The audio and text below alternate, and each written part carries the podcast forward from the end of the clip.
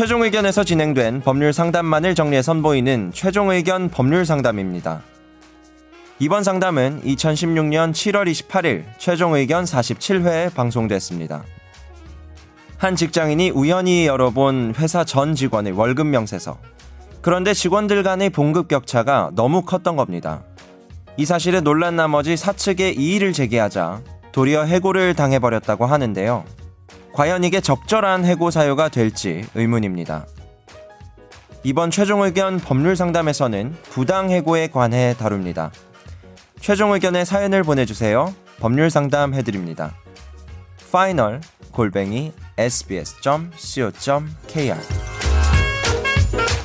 아버지가 다니시는 직장에서 일이 일어났는데 동료 A 분께서 그 행정 업무와 직원 봉급을 담당한 B분께 볼 일이 있어서 갔는데 자리에 그분 안 계시고 컴퓨터 화면만 켜져 있고 밑에 월급이라고 적혀 있는 문서를 봐서 호기심에 열어보셨대요.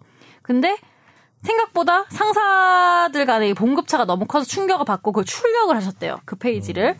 그리고 그 페이지엔 전 직원들의 월급 명세서가 있었다고 합니다. 그리고 A 씨는 이분 아버지께 보내신 분 아버지께 보여드렸고 아버지가 고민 끝에 이 컴퓨터 자리에 있는 그 B분께 이의를 원래 행정 업무 하시는 분? 그분한테 네. 이의 제기를 하셨는데 이분이 B 씨가 이 사실을 사장에 얘기를 한 거죠. 그래서 A 씨는 그 프린, 프린트 하신 네. 분 해고 세사 조치 아버지는 평직원으로 곧 강등된다고 합니다. 이게 큰 잘못을 한 건지 어 괜히 법적으로 나갔다가 도리어 해고당하는 건 아닌지 어떻게 해야 할까요? 그리고 추가로 이제. 회사 규모가 한 10명 정도, 10명 정도 내라는 소기업체. 음, 요약을 하면 그 A 씨라는 사람이 몰래 그 회계 담당하는 직원의 컴퓨터에서 월급 명세서를 꺼내서 이 사연을 보내주신 아버지께 보내 보여드렸고 아버지가 그 회계 담당자분한테 월급 이의를 제기했더니 회계 담당자가 사장한테 얘기해서 그 출력한 사람은 해고 그 항의를 한 사 한 사연을 강등. 보낸 아버지는 강등. 음. 추가 질문은 소기업체인 경우 그 고- 강등을 내리거나 봉급을 깎으면 그대로 따라야 하는 건지. 기본적으로 예 이상민입니다. 예. 목소리가 차분하네요. 예, 이런 얘기할 때 사실 웃, 웃거나 이러기가 부담이 되니까요. 기본적으로 취업 규칙이란 게 회사에 다 마련이 되어 있는데 두 분 취업 규칙 보신 적 있으세요? 김선재 아나운서나 저 권지윤 기자님? 저는 그때 본 적은 있죠. 아무래도 예. 취업 규칙 언제- 다 원래 언제 계약 보나요? 보여주잖아요. 계약 갈 예. 때 입사 그때 아, 할 네. 때- 다 찍어놨어요, 핸드폰으로. 네. 아, 그거는 이제 계약서, 근로 계약을 체결하는 거 이외에 취업 규칙이라고 해가지고, 어, 회사에서는, 회사에서는 취업 규칙을 작성해서 상시 열람할 수 있는 상태로 음. 놓아두어야 할 의무가 있어요. 그래서 아마 직접 보신 적은 없으실 거예요. 그래서 근로 계약에 관한 주요 사항들을 쭉 이렇게 나열을 해가지고 뭐 육아휴직은 언제부터 언제까지 쓸 수 있고 휴가는 어떻게 어떻게 쓸 수 있으며 육아휴직, 아, 뭐 가족 돌봄 휴직 그런 것들 근로기준법에 의거한 기타 법령들에 의거한 여러 가지 근로에 관한 규칙들을 취업 규칙에 나열을 해 놓았는데 이 취업 규칙상 그 해고 사유에 해당하는지 여부가 강등 사유에 해당하는지 여부가 가장 문제가 될 텐데 일단 이 지금 써주신 내용 자체만으로는 이 내용이 해고 사유나 강등 사유에 해당할 수 있는지 많은 의문이 들고요. 아마 이런 사유로 해고가 된다는 규정은 없을 거예요. 10명 내외 회사라도 지역 규칙은 다 있는 거죠. 5인, 예, 상시 5인. 이렇게 디테일하게 학원사가 있을 수도 없고. 예, 그죠? 상시 5인 이상의 사업장. 전 직원 급여는 상당히 중요한 문서긴 하죠. 근데 급여 같은 통상은 이제 네. 그 연봉, 월급 이런 거는 공개를 못 하게 돼 있잖아요. 예. 물어보기도 네. 못 하게 돼 있고. 예. 그러니까 급여 자체에 대해서 이의를 제기했, 아, 제가 너무 적게 받는 거 아닙니까?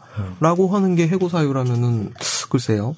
그렇다기보다는 어떠한 문서를 빼내갔다는 것 때문에 그런 거 아닐까요? 만약 이게 대외비로 관리가 되는 문서였고, 여기에 대해서 이제, 그, 예전에도 저희가 한번 언급을 한 적이 있긴. 한데, 예, 출력이나 복사. 예, 지금 이 사람 출력한 거죠. 예, 출력을 하고, 이런 것들이 해고 사유에 뭐, 해당한, 저는 모르겠습니다. 저는 그렇게 보이시나 해고나 강등 사유까지는 아닌데 이게 뭐 이렇게 그냥 징계를 아예 안 받을 사유는 아닌데 아니라고 보여도 해고랑 강등까지는 안 이게 그런 사유 정도는 아닌 것 같긴 한데 예.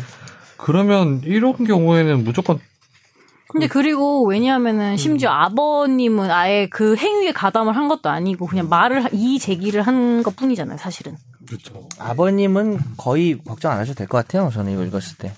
그거를 출력하신 분은 형법상 절도죄나 이런 게 되게 힘들거든요. 굳이 하려면은 그 회사 출력한 종이에 대한 절도죄는 돼요 이론상. 근데 그럼 누가 그걸 처벌하겠어요. 그러니까 아버님은 죄가 될 게 없지 않나요? 그러니까 뭐 죄, 죄란다 저기 뭐 특별히 회사에 대해서 예. 고용상 불이익을 당할 이유가 없을 것 같은데요. 그러니까 해고가 되고 여기에 대해서 이제 어, 회사 다니면서 이제 불이익한 처분을 받으신 셈인데 여기에 대해서 다툼이 있으면 지방노동위원회라는 곳이 있습니다. 진호위라고 하는 곳이 있는데 여기 이제 구제 신청, 해고 처분과 혹은 강등 처분에 대한 구제 신청을 할 수가 있거든요. 그럼 지방노동위원회에 세 명의 감독관이 있어요. 거기 이제 어, 세 명의 감독관이 판사 비슷하게 거기에 대해서 결정을 내려줍니다. 그리고 지방노동위원회에서 이게 좀 아니다. 이 결정에 대해서 불복한다. 그러면 이제 또다시 불복을 할 수 있는 절차가 마련돼 있고 결국에는 그쪽으로 가서 해결을 봐야 할 문제라고 생각이 들어요. 거기서 이제 예를 들어서 원하는 결과가 안 나오면 소송을 내면 되는 예, 거죠. 그렇죠. 네.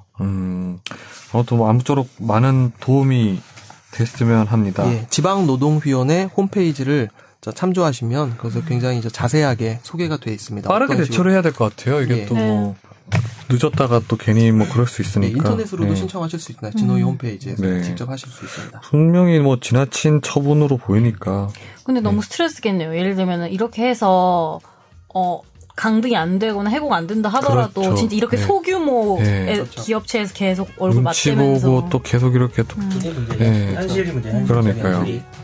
사실상의 불이익. 음. 힘내세요.